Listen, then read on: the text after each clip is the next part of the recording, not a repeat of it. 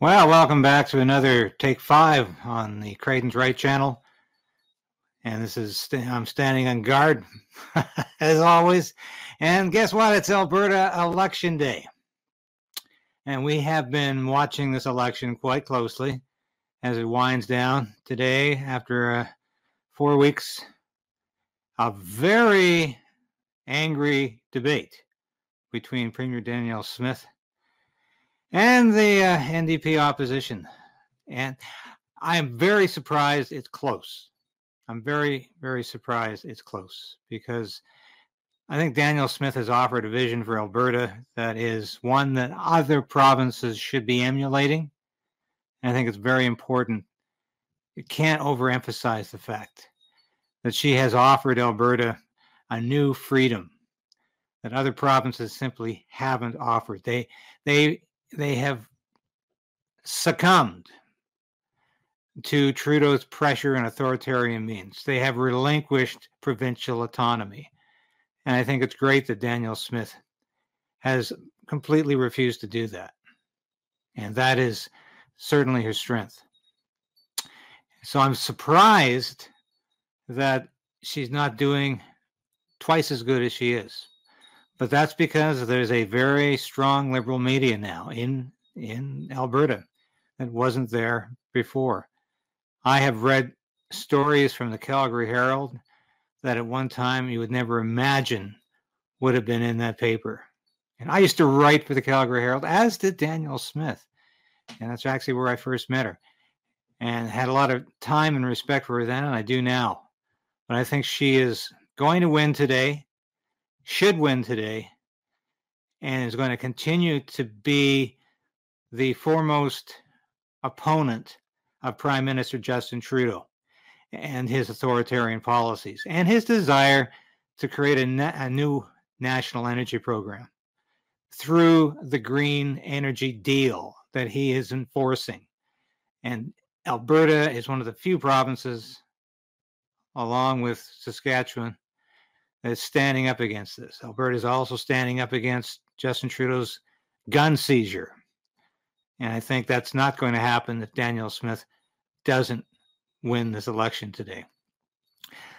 I was looking at some of the stories, the last minute reporting coming out about this this morning, and the NDP is doing as well as they usually do in the urban centers, very well in Edmonton, and they're about neck and neck with the United Conservative Party in Calgary.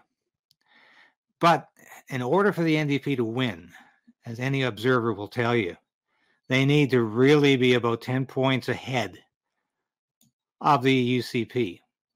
And they're nowhere near that. And they certainly are not going to be making up that today. The real it, uh, undecided here the unknown is this early vote, which I understand is about 26% of those eligible voted early. So that's a huge portion of the overall vote that's already in. It's impossible to know if that vote is going to go for the conservatives or the NDP. But certainly it doesn't look like there's any third party wiggle room here and it's going it's basically this is a two party battle but it's going to be a very tight finish unless of course the polls are completely wrong again as they have been in the past. Because you might remember the ndp the last ndp victory was not predicted by very many pollsters and it happened because the the conservative vote collapsed. And it was almost a revenge vote. It turned out they got a very bitter result for that. I don't believe this is going to happen this time, and I think Danielle Smith's stand on the on the COVID nineteen mandates has been sterling, and it's been a an example for other provinces, other premiers. I think she's on the right direction with the Alberta Sovereignty Act. She's not fighting for independence. She's fighting for an Alberta that is strong within Canada, but that retains its traditional autonomy over things like natural resources, which the federal government is always trying to take away.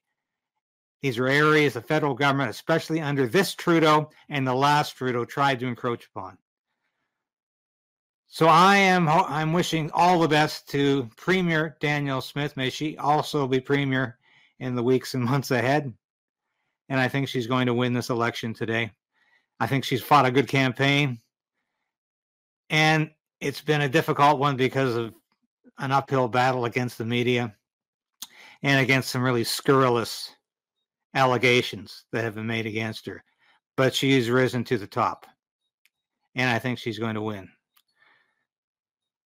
So I think it's important if you haven't voted and you see this message today, go out and vote today because that is your God given right as a citizen of a free country.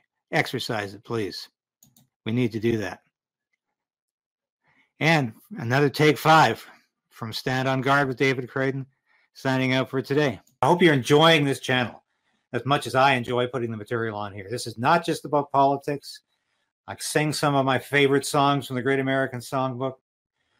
And you can also watch my latest show where we do some of the news you're not going to hear anywhere else. But please like, subscribe, and hit the bell for notifications.